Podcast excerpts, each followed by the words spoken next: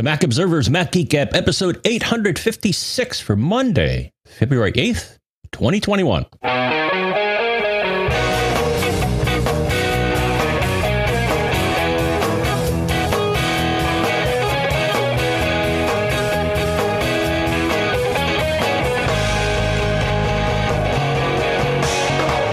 Greetings, folks, and welcome to the Mac Observers Mac Geek Gab, the show where you send in your questions, your tips, your cool stuff found. We mash them all together, we string them into an agenda, and we loosely follow the agenda because the goal is for each of us to learn at least five new things every single time we get together. Five.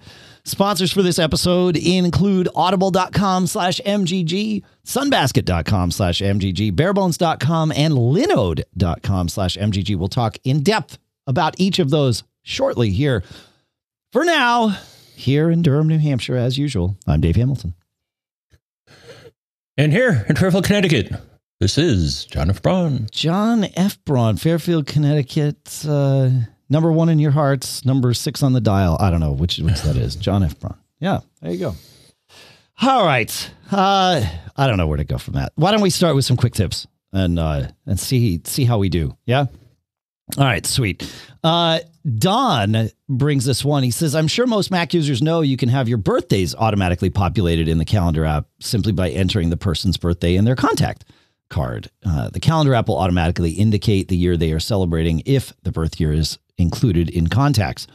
I found an easy way to also have anniversaries indicated in the calendar app by creating a new contact card with the names of both spouses and the anniversary date. For example, I have a contact card with data for Bob X with his birthday of whatever. Uh, this populates the calendar year with Bob X's, you know, 77th birthday or whatever it is. And then I have a contact card with Kathy, the same thing. And then I created a separate contact card, a third one for Bob and Kathy X with the birthday of whatever their wedding anniversary is. And that populates the uh, calendar app with Bob and Kathy's uh, 55th an- birthday, I guess it says. He says, but since there's two names there, I know it's not their birthday. I know that it's their uh, anniversary. So there you go. That's pretty good. I like it.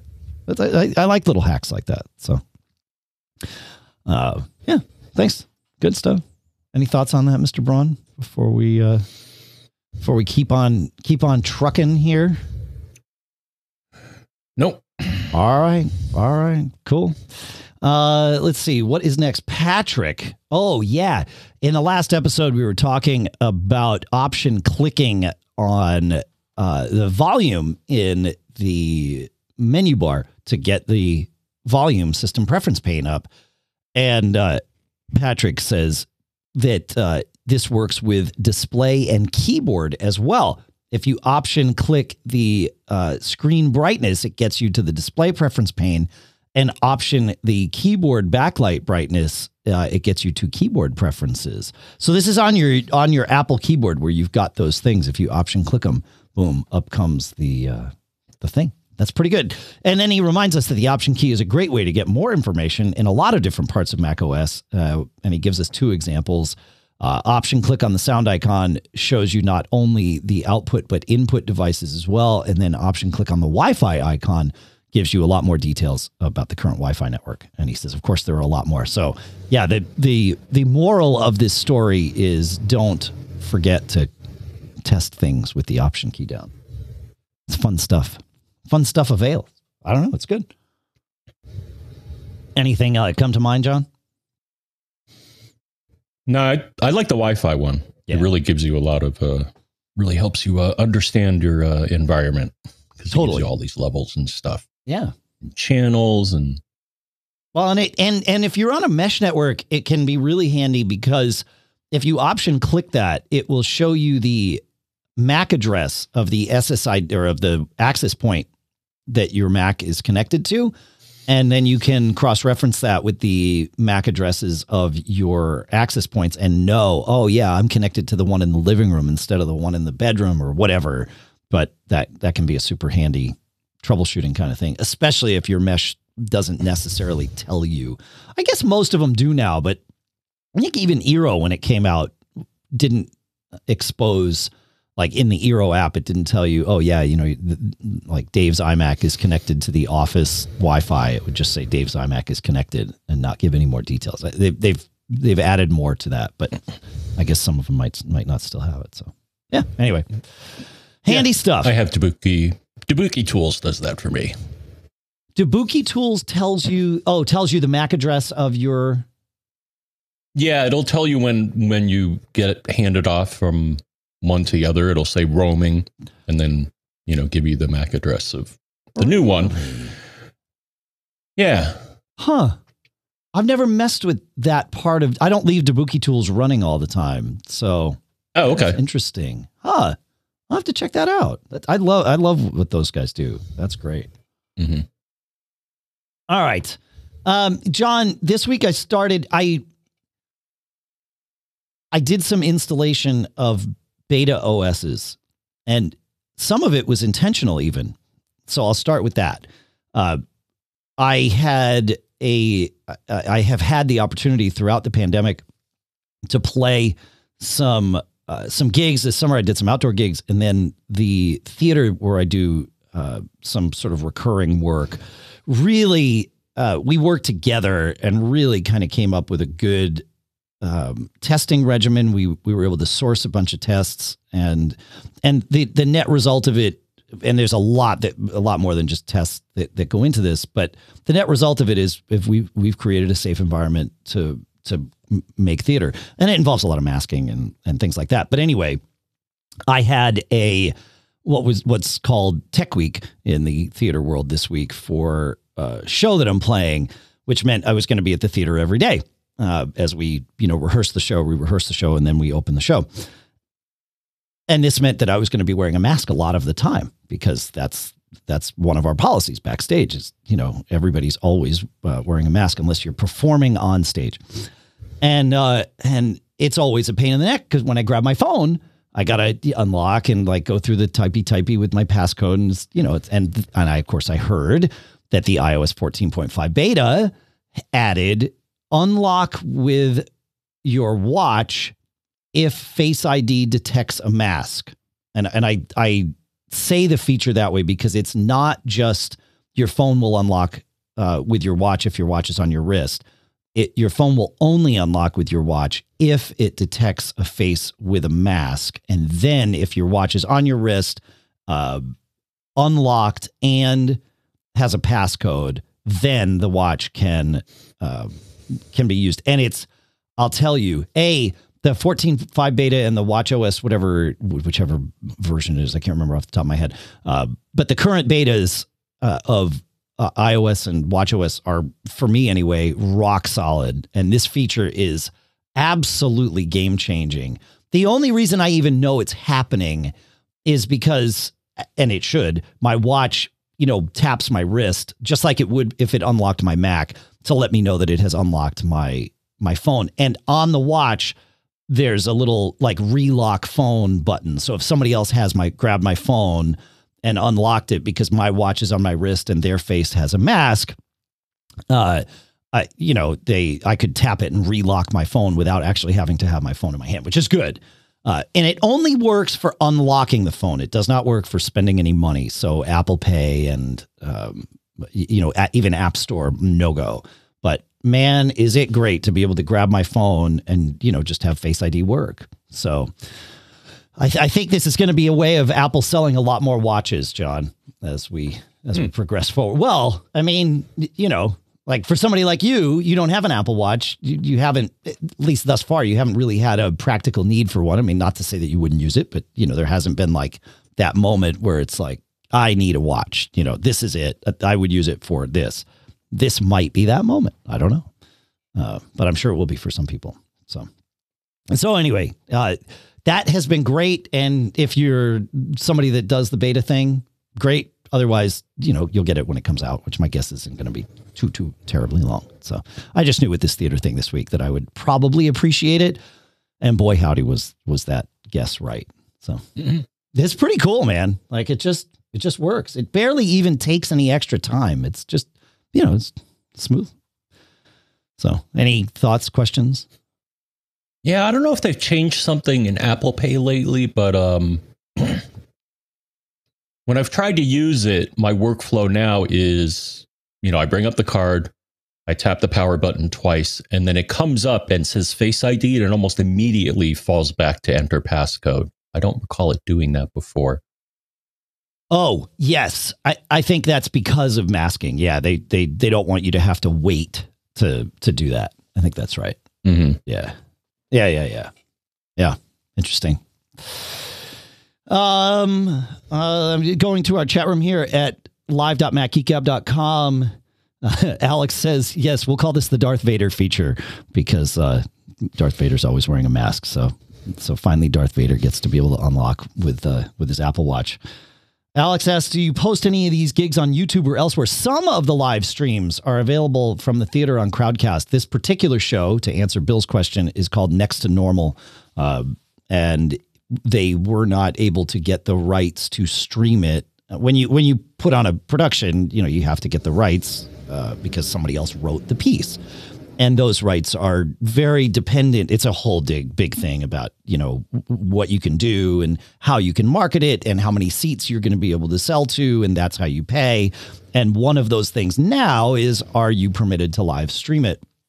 And the theater is not permitted to live stream this particular one just by the you know the way the rights work. So so n- not that one but some of them yes. And maybe i'll i'll post more on like Twitter at Dave Hamilton or something when when those things come up to let you all know. So, um, but John, I had a problem with the Mac OS. I, I suppose it's the 11.3 beta. So when I first got my new Air, I put it on the beta track for some reason. There was some very specific thing that I wanted to do with it, and um, and it might have even been inherited from when I migration assistanted over my old Air because I was on the beta track to to have Big Sur. I think that's all it was. And so when I when I migrated over to the M1 Air, I it, it kept that profile. I removed that profile. There's a way you can go in, you go into software update in system preferences, you click the restore to defaults, it takes the profile out, and that's it. But it had kept offering me like the 11.2 beta or something, which I had avoided because I didn't, you know, it was, it was like, fine, I'm, I don't need to run beta software on, on my laptop. All's good. And so this week, I knew 11.2 had come out. And I'm like, oh, right, I should update my laptop to, to 11.2. And so watching TV or whatever, I grab my laptop, I launch software update. It lists a couple things. It was like a security update in addition to the OS update. It's like it needs to restart to do this. I'm like, yeah, no problem. Cool, great. And I let it do it. Unbeknownst to me, and this is my fault because I wasn't paying attention, it installed the 11.3 beta. The beta profile is not on there. I don't know why it did this. And it's been a disaster, very specific disaster most of it works just fine. Safari does I can't get Safari to load most web pages. It appears to be a JavaScript bug or issue. When I launch, if I turn off JavaScript in Safari, web pages load, but obviously without JavaScript, most of the web is useless these days. So uh, it's a mess. Like the the page will clearly half load in the background, but like when it comes time to like process the DOM and draw the page, nothing happens. It's just blank. And it happens with many, but not all websites, of course. So I don't know what to do because I really kind of rely on that machine. I'm teaching this class at the university, the business of podcasting, and I use this for that class. I don't really use Safari, but still, like, I'm not happy about having a beta OS on that thing. And I wonder if I can revert back with the Clone. no what what if uh, A- apfs and snapshots oh right right i need yes. to look at this go into recovery and yeah if you go into recovery i i did uh, i had to do this a while ago because i was doing some I think it was similar to you. I was trying to update the OS and, and things were screwing up. And sure. rather than do a restore for my clone, you can go to recovery and go to time machine and it'll show you the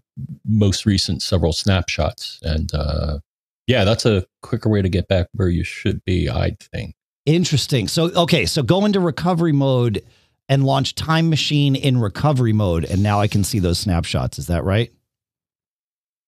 well you do yeah there's a time machine option and when you click on it it'll one thing is it'll show you snapshots Yeah. Yeah. it's not entirely obvious that was not obvious to me Yeah.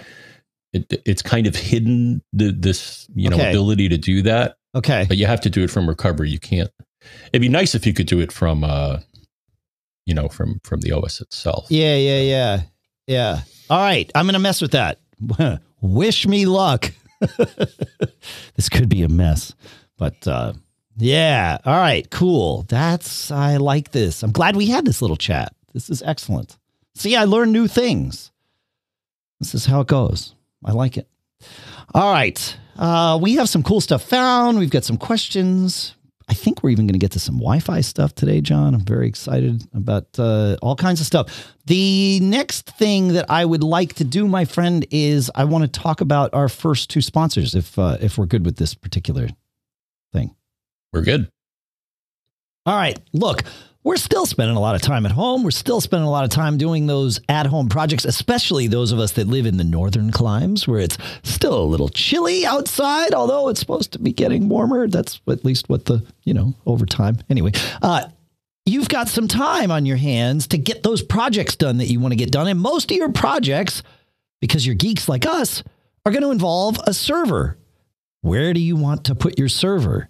Do you want to put it in your house? Well, probably not, because as you scale up, even if you have like great hardware in your house, you don't have the great bandwidth and all that. And you also don't want to be managing a server. You don't want those headaches. You want our sponsor, the good people at Linode, to be managing your server because it's super affordable to get started there. If you go to linode.com slash MGG, you can get started with their Nanode server for just five bucks a month. But more than that, if you go to linode.com slash MGG, you get $100 in free credit applied to your account, right? So that $5 server doesn't actually cost you anything for a good long while until either you run out of your free months at 5 to 100, you do the math, or you scale it up because you you know you you've put whatever you want on there. Now you've got some users actually you know using it and all that stuff and you want it to scale up and that's the beauty of linode it just scales right up along with you. They've got 24/7 365 human support no tiers or anything. You just get people that can help you and you can choose shared and dedicated compute instances. Y- y- do whatever you want if it runs on Linux, it runs on Linode. Go to linode.com slash MGG and click on the create free account button to get started. Our thanks to Linode for sponsoring this episode.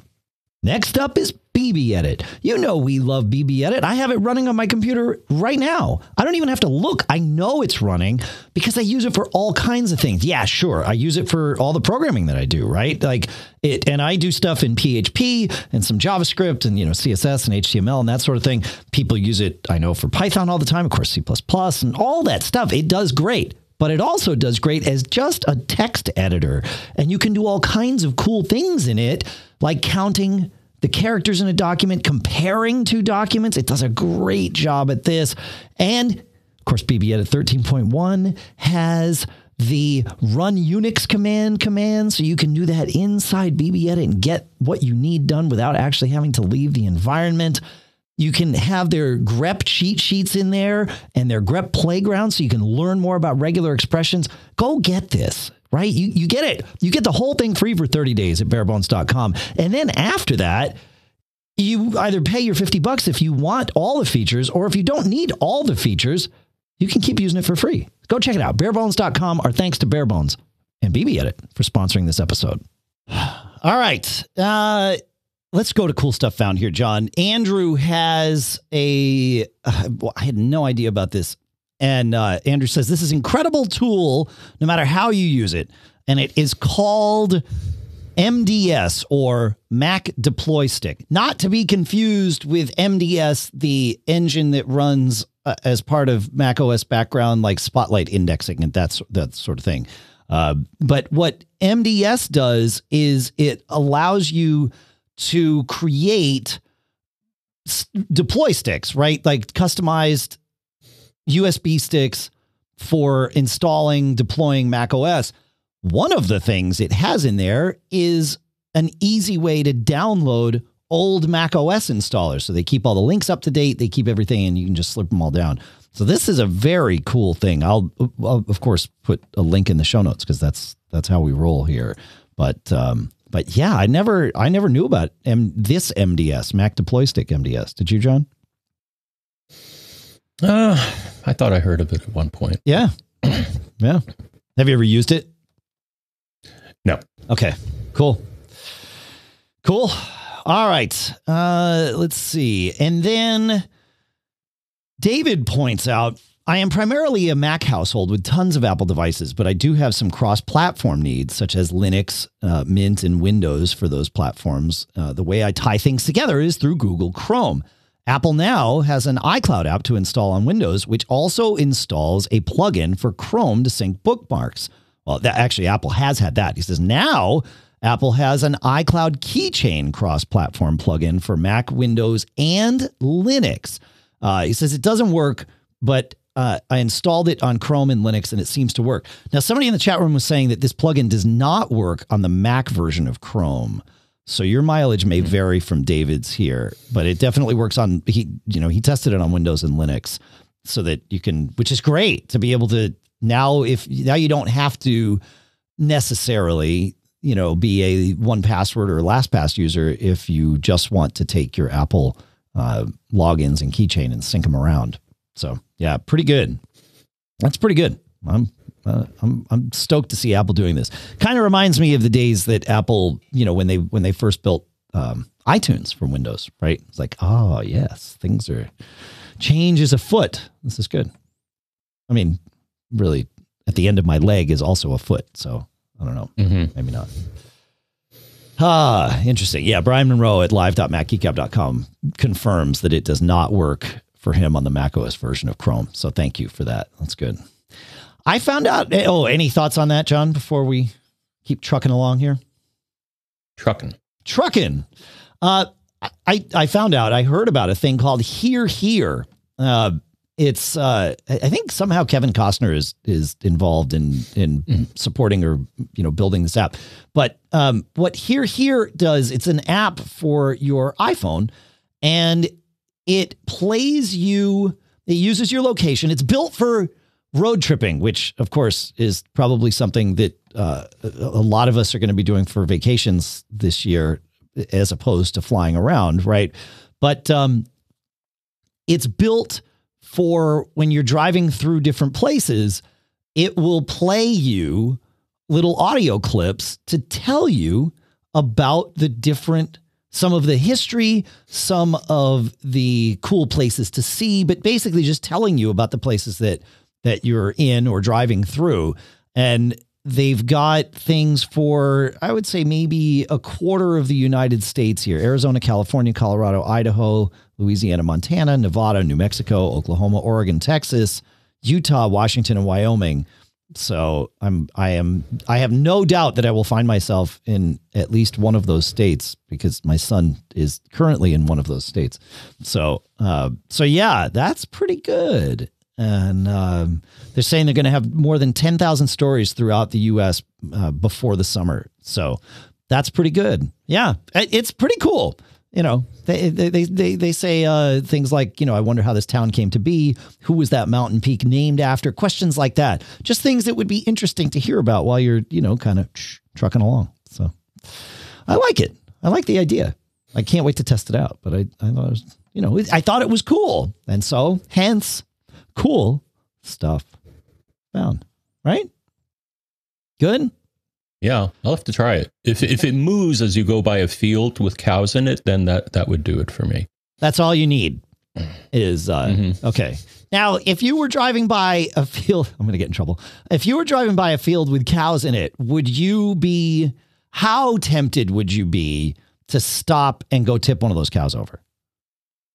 Um, don't believe what you see in the movies. Um, from what I understand, it's not easy, and it gets them angry if you try. Um, I I can confirm that both of those things are true. Um, th- there may or may not have been a field uh, with a cow in it by which we may or may not have walked home from school as kids. And um, it's possible I've I've come upon this information firsthand. Yeah, it's it's like you really need a running start to tip over a cow, man. Like this is not. It's not Yeah, a I mean, moment those I'm things proud must- of. But They must weigh like a ton or something. I don't know. I don't. Yes, many hundreds of pounds, I would think, and and they're pretty steady on their feet. It turns out, you know. But Mhm. when Yeah. there's a I mean, will, maybe a there's baby a way. cow, Oh, maybe a baby cow, but that that that that's just mean.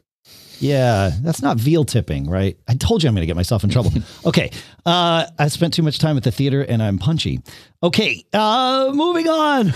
Ralph, save us, Ralph. Ralph uh, says.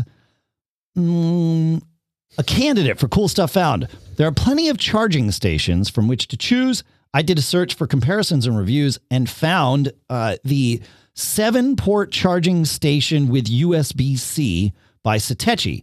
And vendor, the, he says the vendor claims the charging station is perfect for charging almost any device thanks to its built in smart charging chipset and pre port surge protection. Uh, and he says, I have had the unit for about a month and no complaints. Uh, he says the charging station comes with a power cable and seven mini Velcro straps for coiling cables. It doesn't include the cables. So what this is is is it's one of these. Uh, it almost looks like a file, like a file organizer, right? Where you know you would put files in it, sort of standing up uh, on your desk, maybe you know in progress files or something like that. But instead of putting files in it, you're putting your phone or your iPads or maybe even your laptop in it, and then it's got uh, let's see, it's got seven ports. Five of them are Type A, uh, doing three of them are five volt, and two of them are. Uh, I'm guessing what he means to say they're all five volts. So three of them are one amp and two of them are 2.4 amps. So the faster charging on the type A. And then two of them are type C ports. One of them's 18 watts, which is great for an iPad. And one of them is 30 watts, which is actually enough to charge a laptop. Uh, laptops will take it. So you could put your, you know, your MacBook in there. You could put your iPads and your phones and you know anything else you've got going and just stock them in. So I you know these th- one of these things I've seen these. This is not the first of these. Of course it's being, you know, perfected. Uh and I've always seen them and thought, "Oh gosh, I would never want anything like that." And then after I read Ralph's email, I turned around and I looked on the couch in my office and I have this mess of cables with like because at the theater I use two different iPads simultaneously, so I'm constantly you know bringing those home to charge.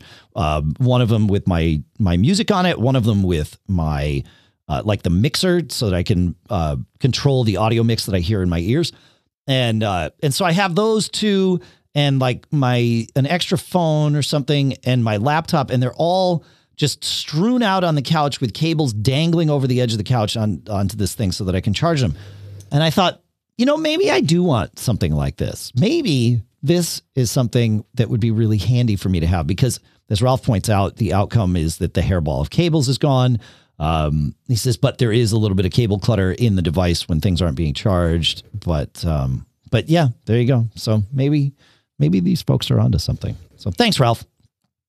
Cool. Have you have have you ever had one of these things, John? You know what I'm talking about, right? If I described it well enough. Oh yeah, Yeah. No, I got one from uh, and this is weird. Uh, I got one from Ventev. That yeah, it's similar. So it has you know slots. Um, Yeah. It's all. It's just USB A. Sure, sure. Yeah. Yeah, I got one that has. I think it has three USB A ports. It has two 120 volt, which is kind of handy, and then it has slots for your tablet or you know other thin uh, device. Sure. Sure. Yeah, yeah. Yeah, it's just weird because I'm going to Ventev and it looks like something has changed with them. Okay. I can't seem to get a product list here. I found I found your thing on Amazon and I put that in the show notes just now. So I mean feel free to change the link if you find it on Ventev, but but it's there. I see what you're talking about. That's actually kind of cool. It's almost shaped like a big puck.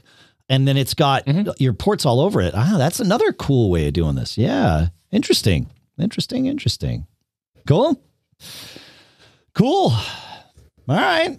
Moving on. Or are we still uh we still Mhm. here? Okay. Moving on. All right. So this really started as a question, but um, you know, as often happens, the question sort of buries the lead of something we didn't know about. And so Ari wrote in and he says, I've got a client uh, who I set up with a DS14 418 Play disk Synology disk station a couple years ago.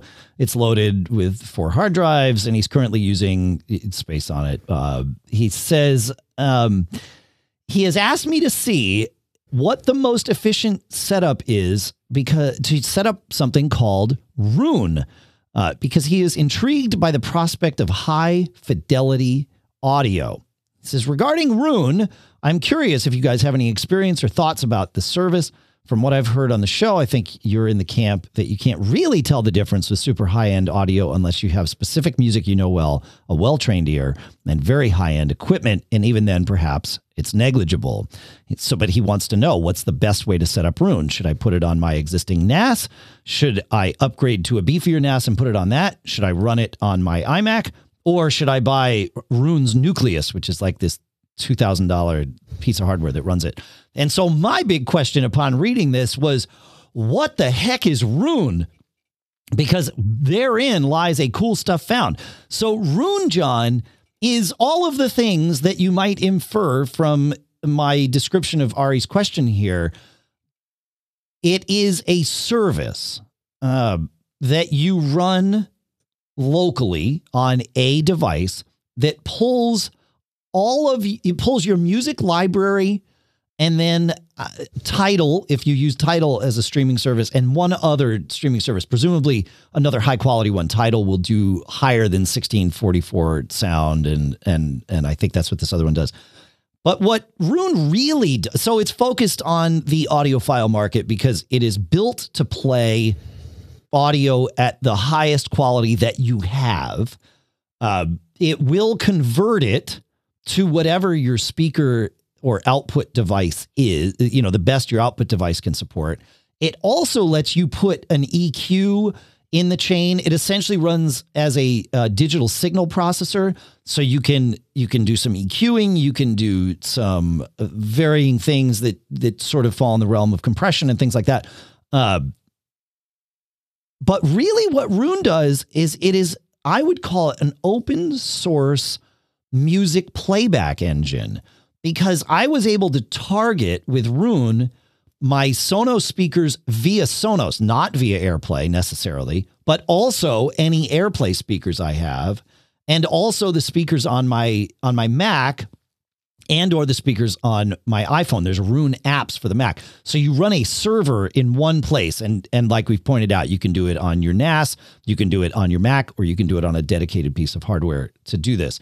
And the server pulls together all of your music, uh, indexes the catalog, makes sure it pulls down like album artwork, but also just pictures of the artist in question, pulls down all of your lyrics, and then sort of goes through your house and finds all of the speakers that it finds on the network and asks which ones do you want to have involved in Roon. And then you've got it'll do multi-room playback and it'll coordinate all of that. So it's like it's the back end that's that's you know to use the the the the meme of the week that's quarterbacking the whole environment of your music. And it's pretty cool. It, it's not cheap. It costs 10 bucks a month, I think, somewhere in that realm. And but I, I tested it out as soon as I saw Ari's email. I was like, well, I need to know about this. So I spent 30 minutes and set up Roon on my Synology. And I think most, for what most of us would have in terms of music collections, most Synology disk stations would do fine. They, of course, recommend super high, you know, that you need a, a, high end CPU. And that would be true if you're going to start doing a lot of signal processing, uh, you know, EQing. But that part of it was kind of nice. But I, I could do it on mine and it was using very, very little CPU. Uh, I was doing it on my DS 1520 Plus, and it was hard to tell at the time because Roon was also indexing my entire library. So it was doing a lot, but looking at the CPU usage, but but doing a lot meant playing back on two sets of speakers and indexing was using like 30% of the CPU. If I stopped playing things back, it dropped down to maybe 22% of the CPU. So somewhere in that 5 to 10% of the CPU range to play back simultaneously on two devices with an EQ in the chain. You can do the math. Uh, but it was really nice because I've got two old, non compatible with the latest Sonos stuff, Sonos Play 5s in my office.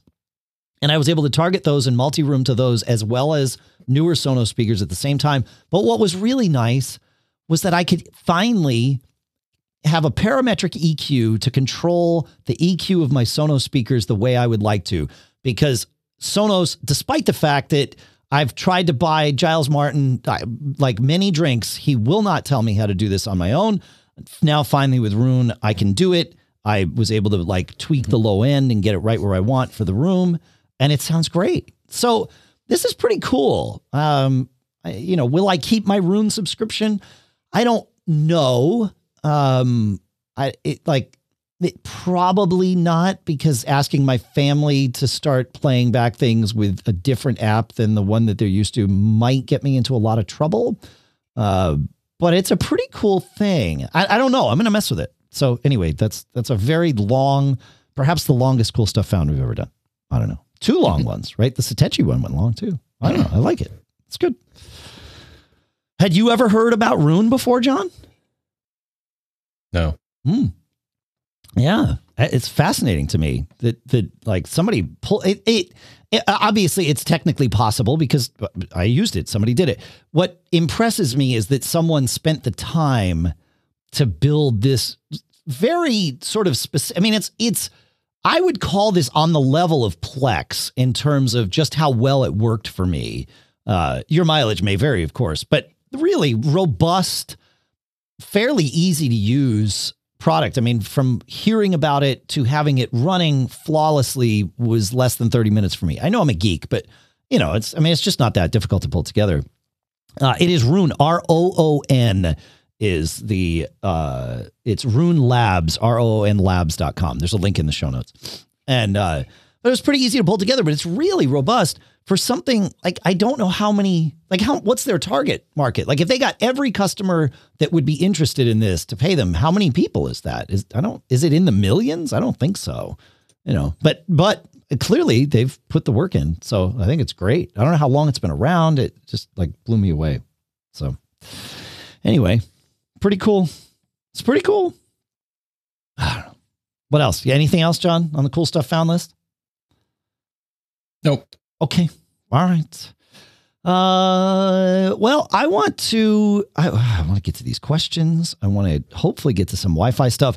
I also want to talk about our next two sponsors, if that's uh, if that's okay with you. Dandy. All right. Hey, if you're like me, you're always looking for the next thing to entertain you, right? You're listening to this episode now, right? But what are you going to do after you finish this? Well, we've got you. Visit audible.com slash MGG and sign up for this service because with their President Days event, it's only $9.95 a month for your first six months. And with that, you get one title a month from their premium selection, which means the latest bestseller, the hottest, buzziest new release, whatever it might be that you want, you get, plus access to their thousands and thousands of things in their Plus catalog. Ready Player 2. That's the book I would go after right now, narrated by Wil Wheaton. Of course, if you haven't heard Ready Player One yet, go listen to that. That's also in Audible, also narrated by Wil Wheaton. And he, I listened to that one. He did a fantastic job. It was so good. Uh, I, I've decided I want to like the next this next one, Ready Player Two. I just want to listen to him read it to me. I don't want to read it to myself. It, it like he does he does a, such a killer job. You got to go check it out. You could also check out Ender's Game. Right, that's fantastic. Great stories and you can have them read to you by people that really know what they're doing and really are engaging with all of this stuff. And then, of course, that it's only, you know, that's only a slice of the catalog here. You can look, like I said, thousands and thousands of things. And as I said, right now, with their President's Day event, $9.95 a month for your first six months. Audible.com slash MGG. Our thanks to Audible for sponsoring this episode. Next up is Sunbasket. Look, getting dinner on the table quickly does not have to mean sacrificing nutrition and quality. And with Sunbasket, you can actually have it all every single day. It is frustrating sometimes to think like, oh, I'm, you know, long day. I just was on like six Zooms. I'm sort of beat. Now I have to think about what I'm going to have for dinner and then make it.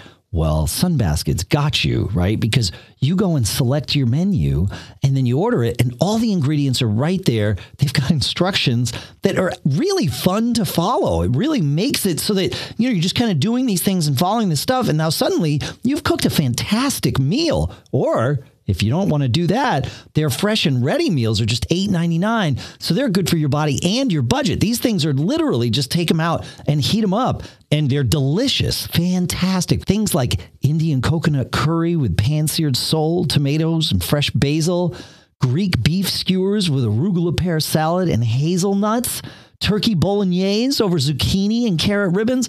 I, like I gotta, I gotta go because I gotta go. I'm hungry now go check it out because right now Sunbasket is offering 35 bucks off your order when you go to sunbasket.com slash MGG and enter promo code MGG at checkout. That's sunbasket.com slash MGG with promo code MGG at checkout for 35 bucks off your order. Sunbasket.com slash MGG, promo code MGG. And our thanks to Sunbasket for making me hungry and for sponsoring this episode. All right. Uh, but before I go eat, John, let's answer some questions. Let's go to Paul here. Paul asks, uh, he says, um, being inside for a year, I have a nagging need to upgrade. But I think you mentioned you're still using your Intel Macs, as I am with my MacBook Pro. He says uh, 2015 and a 2017 iMac. He says, I'm no longer doing any coding, but only using apps. Do you think I would gain much if I bought an M1 MacBook? Uh, so, you know, here's the deal. I have I, I have this show we're doing on an Intel uh, iMac, the 2019 Core i9, whatever it is, the eight core deal.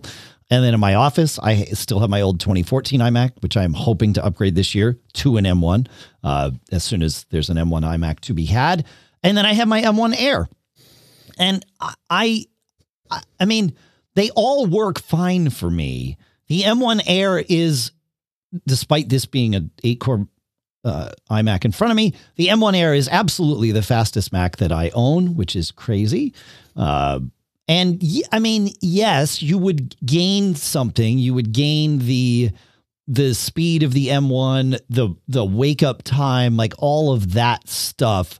You would absolutely gain, and it's it's gonna be faster than your 2015 MacBook Pro for sure. That that would be true if you bought a 2020 MacBook Pro, regardless, right? But uh, but the M1 is is yeah. I I mean, do you need to do it? It doesn't sound like you need to do it. You're having the nagging that you want to do it, but that's also an okay reason to do it, right? So I, I mean, yes, you will see a gain from it, even though you're not like doing any CPU intensive coding or anything like that. It is a much it's just a different experience the way apps launch the way things just run. It's it it is fast it is a faster mac os experience than running mac os on intel uh, in a lot of different ways. So so yes i think you will see a difference for sure.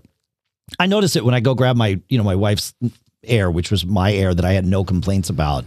And it's like oh right. Things are just there's a lag that that exists with the intel thing that that just doesn't on on M1 and it's because think about how the iPad is, right? You just, you know, you wake it up, you use it, you're moving between apps.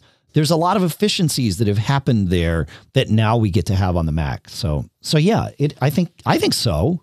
Um if you had a 2019, you know, if you had just bought a Mac a year ago, maybe a year and a half ago, I don't know that I'd say you need to upgrade, but 5 years ago, but even that, though, you would notice a difference. No, no question. But certainly, like, yeah, I think so. I don't know.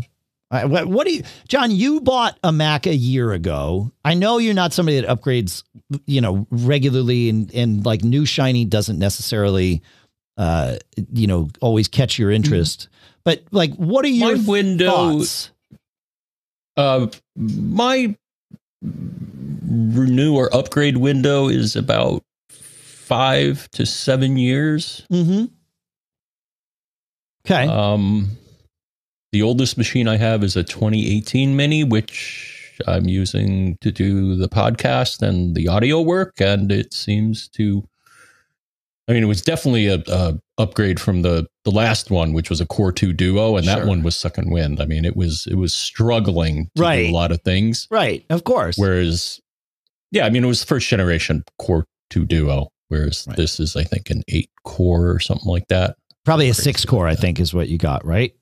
Isn't that right? or is it? Uh, let's see. No, you're right. Yeah, 3.2 gigahertz six core, Yeah. which uh, is Yeah. fine. Yeah, absolutely. Yeah, yeah, yeah. But uh, eh, let me ask this question differently. What are your, as someone who just bought a MacBook Pro last year, um, top Mhm. of the line MacBook Pro last year, what are your thoughts on M1? Like, is there any part of you that thinks, okay, well, I, it, you know, I want to upgrade to M1 now, even though you're not going to, like, are there any thoughts of like, I want to upgrade to M1 now, or man, when that you know 16 inch M1 comes out, I wonder should I like is that are, are those thoughts? Do those thoughts swim through your head? No. Okay, that's not surprising to me. I mean, just No, knowing, does- knowing you as I do. Yeah. The the yeah, the urge to upgrade comes when the performance of the machine starts suffering. Okay, And right now, I'm not seeing that on either machine. I right. may someday. Uh, of course, I'm sure you will. Right? Yeah, exactly. Right. Yeah. You know, I mean, OSs and apps, you know, eventually, uh, you know, grow to consume all resources, right? I mean, that's just, just I think that's true. yeah, that's that's there's your as a computer engineer, that has been my observation. Um, that's true. it it Is is. that, um, it's true. consume all resources. Yeah. Yeah. Yeah. Well, it's just easier. You can either program elegantly or you can just, you know, just hog hog all the RAM and, and all the hard drive. Well, that you know that was true, but with with everything being developed for mobile first and having to like the the battery constraints stopped that practice. Uh, I, I think because you're right. Like when it was just desktop machines and like heat and power consumption didn't matter, it got ugly Mhm, there for a mhm. little while. Yeah, yeah, and that's not necessarily a bad thing. Like you know, we we were able to push the envelope forward, but then suddenly it's like now you've got to deal with a battery. So figure it out. Yeah, Mhm, you got to be a better programmer again. Yeah, yeah, I think that's true. Yeah, I am. My reason for wanting to upgrade is that I'm, you know, I'm past my own upgrade window, right? Like my iMac downstairs is almost going to be seven years old. Uh, it doesn't owe me anything, but I really would like it to hold out until there's an M1 iMac, and and then my plan is to put whatever that M1 or M2, you know, whatever the the Apple Silicon based iMac here in the studio, and then roll this the 2019 iMac back down to the office, and and then I don't know what I'll do with the with the mm-hmm. 2014 iMac. Like I said, it doesn't owe me anything, but I'm sure I'll find a use and a home for it for me or for somebody else. But yeah. Yep. All right. Cool. Yeah. So I for Paul, yeah, absolutely. I think I think the M1 would be the way to go. I think you'd like it. Uh, I mean, uh, it's it, it has blown me away. It redefines, you know, again, like my Air is the Air in general is a low end computer, right? In Apple's product lineup, the, the even the the the MacBook Pro that the M1 MacBook Pro replaces is the low end MacBook Pro. But these computers are not low end computers. They're faster than anything else most of us own. So it's a weird mm-hmm. shift. And I can't wait for the day when they are actually low end because there's some other Apple Silicon Mac that blows them away. And that's what I'm hoping for here in the studio. So, yeah. Yeah. Anyway, you want to take us to Rand, John? Yes. All right. Rand says, I have a Drobo Mini that has been working fine for years, but I am running up against its limited capacity, Hmm. which appears to be eight terabytes, I think he said. Um, I'm thinking that I should grow my capacity. I like the mini form factor. Um, and I've had excellent experience with two and a half inch hard disk drives with a small M cache to speed things up. So I guess they have a, a RAM cache in that unit. Yep. I'm attracted by the Synology DS620 Slim, which has six bays and a similar small form factor. I'm interested both in transfer speeds and data redundancy.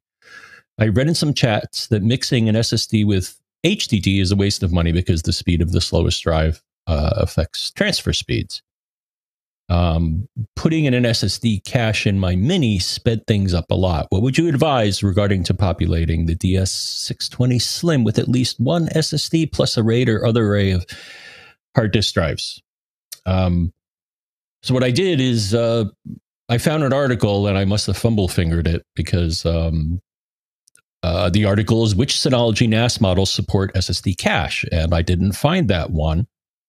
Um, but then I did another search because I was going to follow up uh, regarding something else.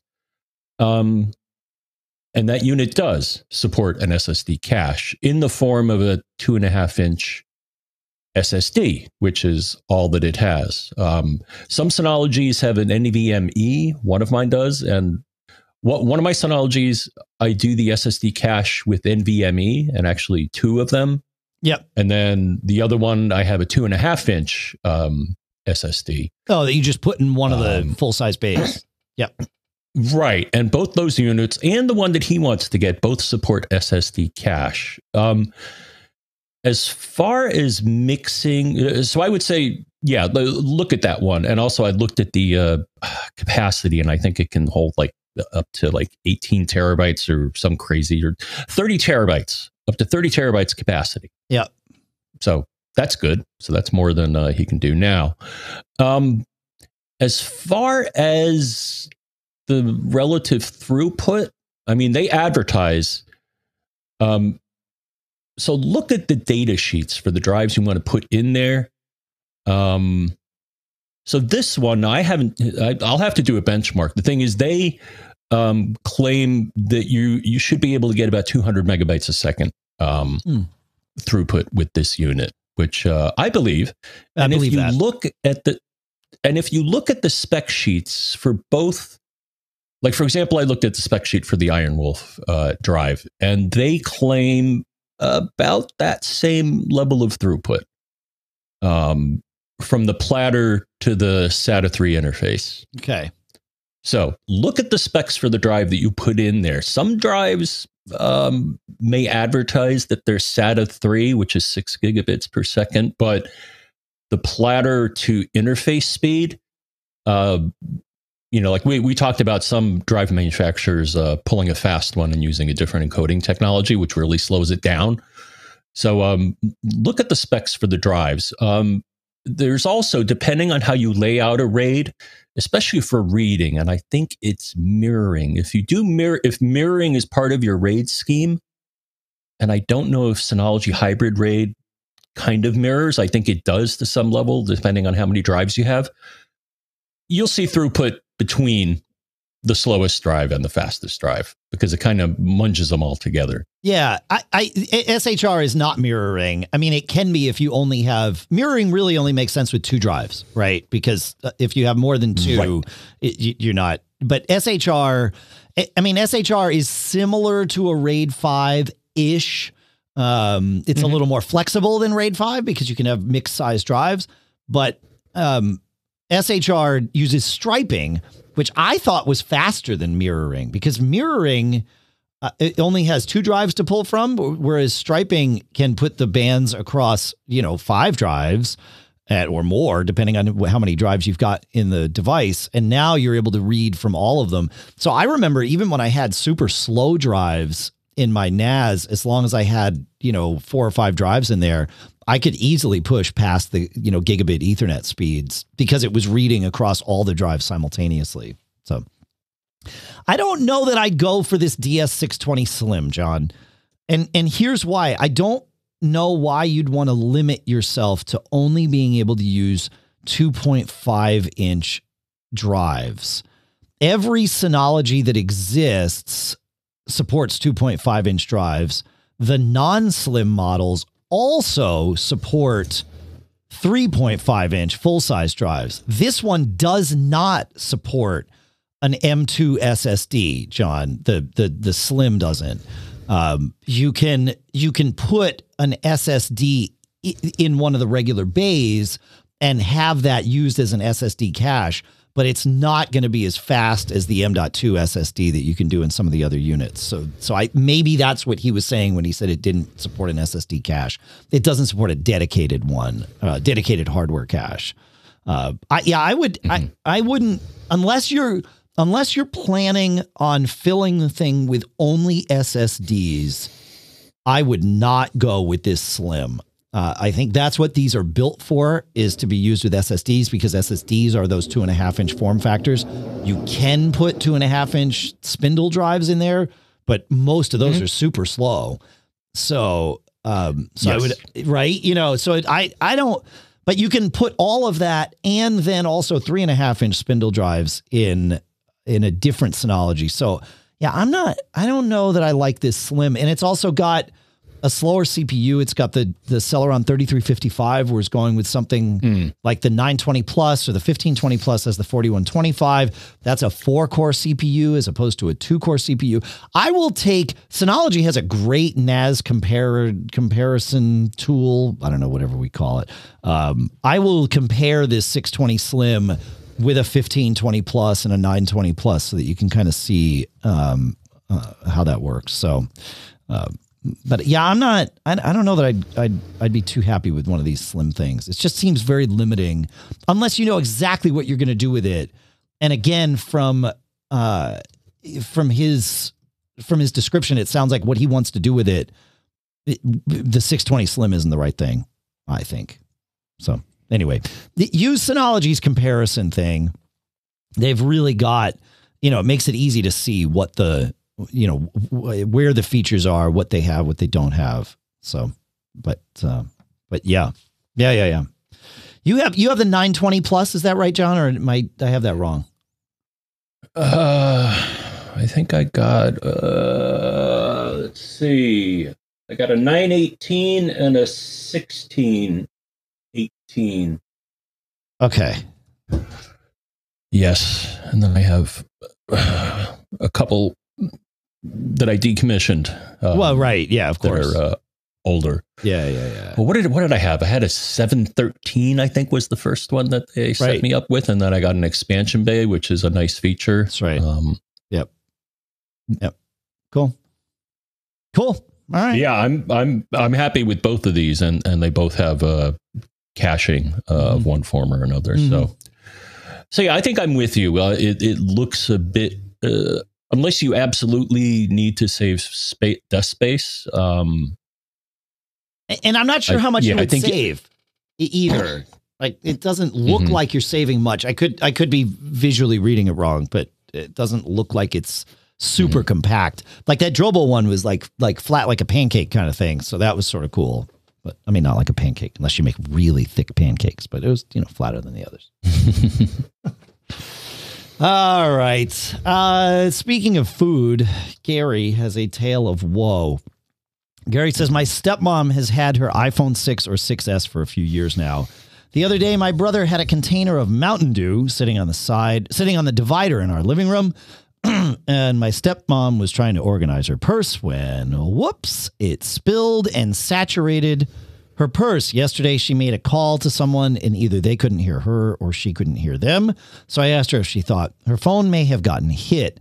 Uh, and at first, she thought it didn't, but later she realized it had. It won't ring, it won't do things.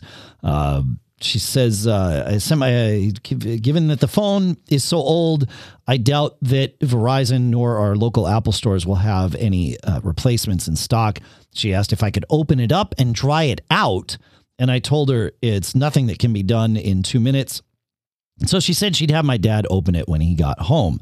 Uh, at the time of this writing, I would have to say it's been 24 hours or more since this happened, so I doubt that even the bag of rice trick would work. She's not a heavy user and has only a handful of apps and still mostly uses the landline. Would you say that the iPhone SE 2020 would meet her needs? If not, what would you recommend?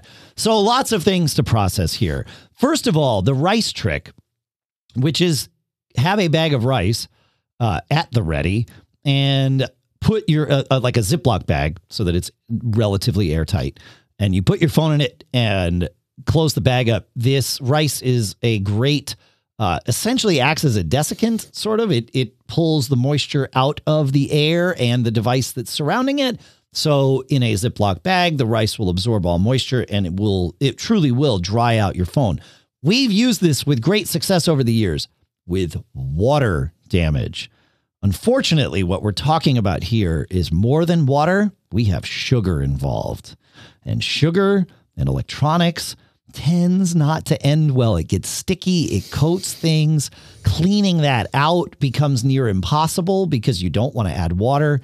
Yeah, you might like there's a world where you could get like high octane isopropyl alcohol and like clean your phone with that, but like you're really heading down a path of where you're just going to possibly make it worse than better. So the rice trick does work. I've had it where even when we put it in rice hours later, it still dries the phone out and has been mostly fine. But I think with this one, the sugar is is your is going to be the thing that gets you. Maybe drink diet dew. Uh, have your brother drink diet dew in the future, and then you won't have mm-hmm. sugar, and maybe you'll be okay. Uh, Coke Diet Coke still has what phosphoric acid in it though, and that'll chew up electronics real fast as well mm. as your stomach. Um, so yeah, I had a mishap. Yeah, uh, yeah another liquid. Um, uh, I like uh, Dogfish Head makes some uh, what I'll call high octane beers. Um, and yeah, those also. Uh, I had one of those encounter. I had those uh, encounter a keyboard once, and uh, yeah. yep, that's uh, that was the end of the keyboard. I, I replaced the keyboard, um, yeah. and things got a little better. But um, yeah, yeah, Dogfish Head beer. I mean, most beer has sugar of some form, like unconverted mm-hmm. sugar of some form or another. I mean, obviously it's got alcohol in it, which right. is sugar, but um, but Dogfish Head adds sugar. Like they, I think they use molasses. I don't know, whatever it is.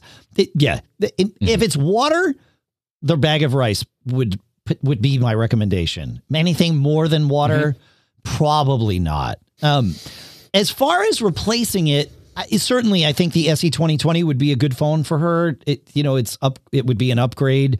It would be very similar to what she had. But I will point out that the 12 mini is both smaller in form and bigger in screen than the SE 2020. Mm-hmm. So, I, like, it might just be time to jump your mom out of Team Home Button and into, you know, the the, the world of of full screen phones. So think about that. There you go.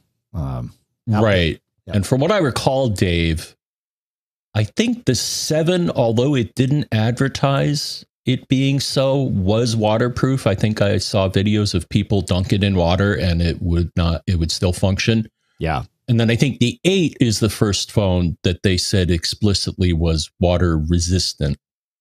Um, and I assume every phone past that one is also water resistant. So yeah, uh, getting something newer um, uh, no, I'm not sure if soda would. Uh, I'm, I'm not going to find out. Um, soda, yeah. I mean, I don't know if I want to dunk. I don't know if I want to dunk my 12 in uh, soda. At least not for too long. But yeah, well, the the the place where I would be most concerned would be the the Lightning connector and the the speaker slash microphone ports. I mean, they're all sealed, and so mm-hmm. theoretically things won't get in. Like get won't get further than those. But the sugar mm-hmm. will coat all of those things and gum up the works. Like you yeah. might not get a lightning cable to connect right. Your sound might be munged. So like, yeah, mm-hmm, I, mm-hmm. yeah, like, but I think you're right that the seven was the first one that unofficially was sealed and and survived the third party dunk tests. And and like you said, the eight, starting with the eight, they said they acknowledged it. So yeah. All right. Uh, so yeah, Mountain Dew versus iPhone. I think we know who the winner is. Mm-hmm. I think we knew who the winner was before we asked the question. Yep.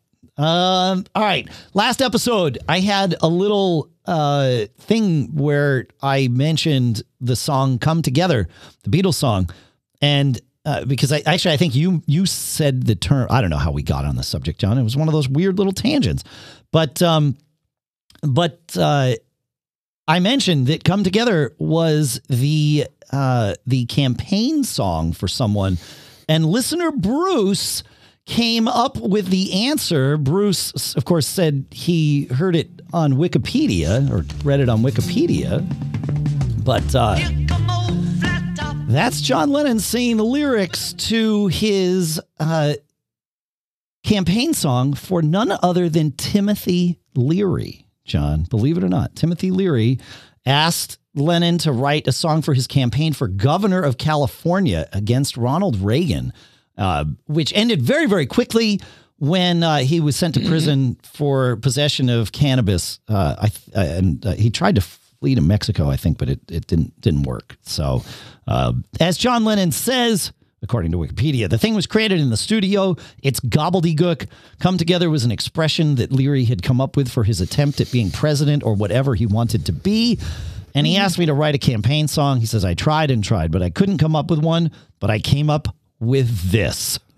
so there you go. Yeah, fun. So nice job, Bill. Uh, sorry, nice job, Bruce. Sorry, uh, had Bill.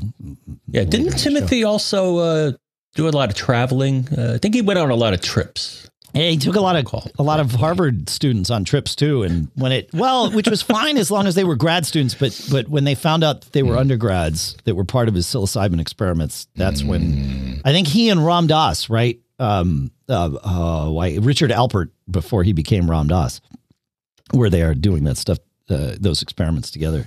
I mean, important Crazy work, kids. I, right, really mm-hmm. important work. Like the, you know, we're we're finally seeing the um, the the therapeutic benefits of that being acknowledged um, in the in the scientific community, um, mm-hmm. which is oh, great. Yeah, I've seen uh, yeah it, treating PTSD and and things like that. Anxiety, yeah, depression. Believe it or not, it, it yeah yeah the first the the 12 now we're on a real tangent but uh, the 12 step program for alcoholism was created by someone I can't remember his name, but his there was 13 steps when he originally created it. And the first step, which has since been deleted from the program, was uh, an LSD trip um, uh, you know, that, well, that that's what helped him change his mind. And when you add that back in, the, the like AA success rate goes from like 40% to 80%. But I digress. There's a great book I recommend by Michael Pollan called How to Change Your Mind. Uh, and I will put that mm-hmm. in there. So, uh, it's, I, I think it's really important stuff, especially with, I, you know, I mean, I've been thinking a lot about, um, mental illness and, and bipolar and all that stuff because the show that I mentioned I'm doing called Next to Normal is really about that and it's it's a shame that we are still in the um in the in the world of of like treating it in in ways that is largely unproductive. Uh, but yeah, Prozac would not exist without LSD, believe it or not. In fact, before LSD was discovered, um, the there was no work in the pharmaceutical community to develop any drugs that would change your mood because they didn't think it was possible until LSD opened that door. So there you go. Anyway, we digress. But I'll put a link to How to Change Your Mind in there. It's a fantastic book. And Michael Pollan is, uh, I mean, I think he's done what, eight New York Times bestsellers or something. Excellent author. Really researches his stuff. And, and that particular book is no, no different. All right. Moving on, shall we? Mm-hmm. Uh, cool. All right. Uh, GW asks the important questions. Could you guys discuss the difference on iPhone between using the regular site or doing the request desktop version. He says, I was on Southwest Airlines website and I couldn't see some information. But when I called and they told me to use the desktop version, then I could see the information I wanted. Right. So um, it is, there are many different ways of coding websites. Uh, and it is possible as a web developer to build sites that are specifically targeted for mobile users and then different versions that are specifically targeted for um, for uh, desktop you know and and and a lot of times this makes great sense. And depending on how it's done sometimes on the iphone you can tell it i want to see the desktop version of this site not the mobile version. And the way that you do that with iOS, I believe this new one started in 14. Uh, but whatever in, in, in maybe it was 13. But anyway, in iOS 14, uh, you tap the little in the upper left or the left side of the URL bar. There is the uh, it looks like well it is two A's, a small A and a large A, where you can set the zoom of the page. But in that menu that drops down there is request desktop website. So you can you can type that or you can tap that there, and then it will send a request through as though it is Safari on desktop, not identifying itself as Safari on mobile. Now, I will tell you if it's a website, and Mac Observer is a great example, that uses what's called responsive design, where it doesn't matter what platform you're on. What matters is the width or potentially height of your browser window. Generally, it's done based on width. Then requesting the desktop site versus the mobile site won't change anything because the width of your browser hasn't changed. Uh, so know that that there is that. But if the developer has said, ah, if I see that you are requesting from a mobile device, I'm going to give you one version. Whereas versus if I see you're requesting from a desktop device, you're going to get another, then that will work. And Southwest um, is a great example of that. But that's that's why that exists. That's how it works, and that's why sometimes it doesn't work. Any any thoughts on that, John? Oh yeah, I I see every now and then I'll see this in that I'll get an email that has a link in it on my phone, and when I click on the link, the page comes up and uh, they're using like you know FlySpec three for the font, and I'm like, oh, they they, they don't realize I'm on a phone. Mm. So Right. to solve that, you know, maybe request the desktop site, or usually I'll just pinch and zoom to make the letters you know legible. Yeah. Yeah. Right. No, that's yeah, that, yeah, exactly. Pinch to zoom will take care of it too. But you can also in that same menu, you can crank up the font size, right? Like that's what those Yes, that's what the A's are there for. So you can you, know, you can crank those mm-hmm. it, it, and that that I found works really well when as you said you're stuck with FlySpec 3. I like that. That's good. All right, you want to take us to Kirit, John? Why not? hold on. We are holding holding pattern. All right. Now I got to bring it up in mail because the color of the letters is Oh, our our Not Ever nice uh, Evernote, Evernote. thing is is yeah yeah yeah. His, yeah, his it's it's in bright green, which is hard to read. Hard to read. Um, yeah. Did you find it? all right. So Carrot says, yes, yes. Uh, by now, you must have known that Big Sur uh, 11.1 does not allow SD cards to mount in the Finder. It is there, but you have to find it by the Finder preferences and clicking external CD, etc., and mount on desktop, then eject it after using. Most of us do not like the clutter, and we like to see the Finder, which this does not happen. If you change the name to something like Sony from Untitled, then then it mounts. But if you do every time you reformat the card in the camera, which is every time it becomes untitled and invisible again. Any thoughts? Um, yes. So one, I was unable to reproduce this behavior.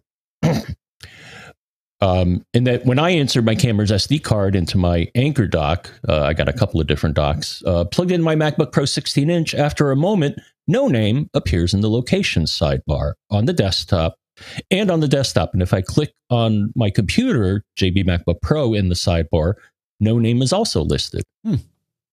Um, and then I asked if he no. no. So um, uh, let's see. So he has the the yeah he has the same machine that I do, and he has a CalDigit dock. Um, and then we concluded that was not it. So here's. So I think what what solved the problem for him is that I think some options changed in um. Uh, so if you go to the Finder, Dave, there's Yeah. um, Finder Preferences General. Um, and there's external disks. So I think th- so. That's one place where you can say, "Hey, have this thing show up." Right. Um, uh, and I th- uh, and then there's also another one. Um, uh, let's see. Also in preferences, there's sidebar locations, and I also see it there. So, so the, uh, there are a couple of, of settings in the Finder preferences um, for the sidebar and for just general, where if you don't have a certain box checked, you will not see an SD card being mounted. Interesting. Yeah, I think you're right. Yeah, general and then sidebar would be the two places to look. Yeah, yeah. Oh. Um, but uh, but but I think what he's doing also now is that um, it will always show up under your machine. So I think that's the uh, the route he's taking here. The thing is, I knew it mounted. How do you think I knew how that, that the card mounted, Dave? Well, that's because Hardware Growler tells me that no name is mounted. So And I hard- knew that wasn't the problem. Hardware Growler still works on Big Sur, is that right? Mm-hmm. Okay, Oh, because Hardware Growler has been um, discontinued, right? Uh, it's no longer going to be updated. I Right, think. right. But yeah, it works exactly. fine under, but it works under Big Sur. It may It not does. work Okay. on future Sure, versions. sure. Um, but that's another tool. Um, if you want to see what is being mounted or unmounted, um, whether it be a memory card or a network volume, Yeah. um, I, I find it useful for that. Nice, cool. All right, you want to take us to Bruce? I don't think we're going to make it to Wi-Fi today, but we've got we've got two other questions I think we can get through, and then and then I will put Wi-Fi front and center for next week's show because we've got a lot of stuff to go through there. Good stuff. Yeah. All right. So here's another one where I couldn't reproduce the problem. Um, so Bruce says a client of mine noticed recently that any files on their internal drive whose file title starts with a zero will not get backed up in Time Machine. They use this file naming convention to have those files sort to the top of their list. Okay. Um, removing the zero from the beginning of the file title then has Time Machine back up their file properly. Um, so I guess you could just not do that. But um, I digress. Um, I've been able to find any articles that talk about this or any other forbidden initial characters and file titles for Time Machine. What do you know about this? I know much about this, as you're going to see in a moment here. So um, I was able to find any article indicating that um, there are any forbidden characters in a file that you want to be backed up to Time Machine. Um, however, Time Machine does have an exclusion list, which you may not know about, Dave. Or yeah, I think you do. I, I only know Um, about it because you told me about it this morning. So I I this Mhm. is I I get to count this as one of my five new things because I learned it because of the show. So there you go. So um, so yeah, so I created a file, began with zero, backed it up file to my Time Machine installation. So, um, but again, there is an exclusion list. Um, a list of files that Time Machine will not back up um, is located in System, Library, CoreServices, Backup.d.bundle, Contents, Resources, STD, uh, which I, I'm pretty sure means standard, uh, Standard Exclusions.p list. So you don't have to remember that, folks. I I pasted it into the show notes for you. um, but yeah, that's a list of files that uh, Apple thinks Time Machine doesn't need to back up. So maybe somebody's playing a trick on you, or maybe someone or something edited that file. Is the best guess I have. Yeah, that's a fascinating file to look through, regardless, just to know what it's not going to do. Mobile or dot mobile backups, uh, dot trashes, desktop DB, backups dot backup DB, right? So time machine stuff doesn't get backed up again. Really smart. uh, it- seriously, like the, you can look through this list and see, oh, this is eh, somebody did some thinking, and or somebody ran into a problem and then added it to the list. A lot of things in private var so that you're not backing up like your virtual memory files. It doesn't back up caches Yeah. or logs. Like it, it's a fascinating file to look through. Mail's interestingly, Mail's envelope index is not included in backups, which means if you were to restore all of mail from Time Machine, it would re-index it, which honestly is really smart. It's data that can be recreated. It does take a little time, but if part of the reason that you like wiped and restored was because you were having a problem, like that might help. So, yeah, fascinating. That's good. Great. All right. Um, Yeah. Yeah. In other news, I yeah, I actually was having um, difficulties with my time machine from my MacBook Pro, okay. my Synology. Yep. So um it was always kind of weird. Um, so I decided now with you know a, a dot upgrade of uh, Big Sur, hey, maybe recreate it again. And they must have fixed something that was odd with my system. Before it would report, it, it would not report the amount of data available out of. Uh, so I allocate, I think, four terabytes. Okay. Uh, for my time machine. Yep. Um, which is I have you know one terabyte uh, SSD um, almost full. So I've you know that that's my guideline. Uh, some people will multiply it by two. Sure. I decided to do it by four since I have way, I have almost too much free space. Right, right, right. on right. my Synologies. Um, but this time around, when I recreated the time machine backup, um, I think the last time I did it, it reported that there was a problem with it. But this time around, I figured, you know what? Let me let me give it another go because it, was acting weird. yeah. It now reports. It, it now sees the, the four terabyte uh, quota that I allocated now, Nice. so it's reporting it correctly. Oh, that's So good. Something that wasn't work it wasn't working quite right and may have been corrupting the backups. Uh, Yeah. looks to be better. So Interesting. Yeah, that's good. Yeah. Well, I mean, that's sort of the point of the updates, right? Is, is they fix these things. So now I just Mhm. got to figure out how to get my laptop back to 11.1 so I can put it on 11.2 and not 11.3. I need it.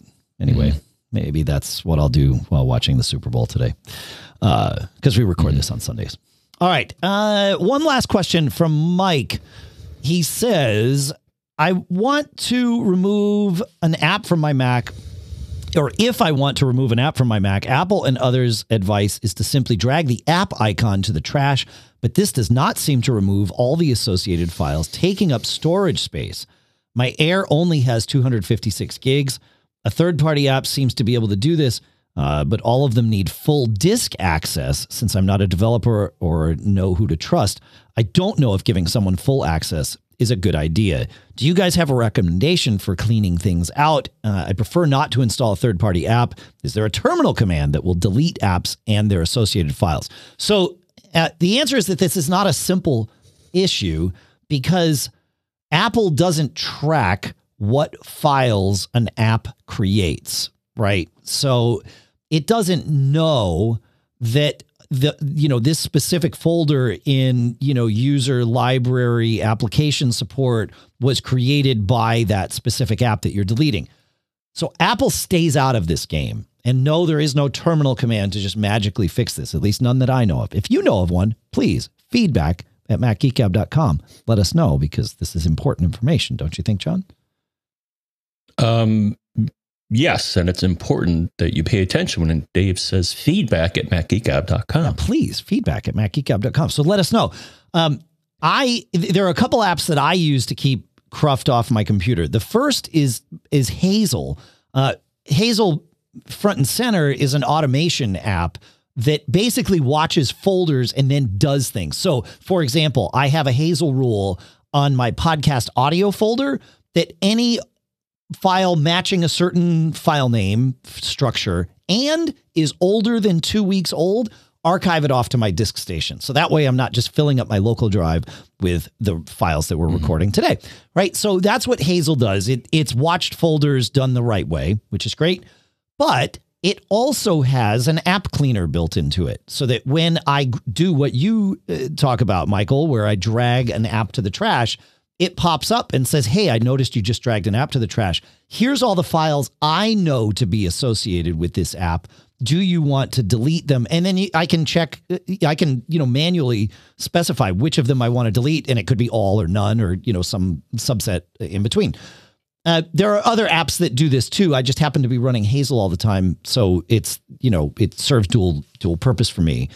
Uh, App Cleaner is another one that I use if I want to Yes. manually do it. You know, but again, I have to remember to use App Cleaner, whereas Hazel has just got my back all the time. So I I tend to prefer Hazel. It's Go ahead, John. Yeah.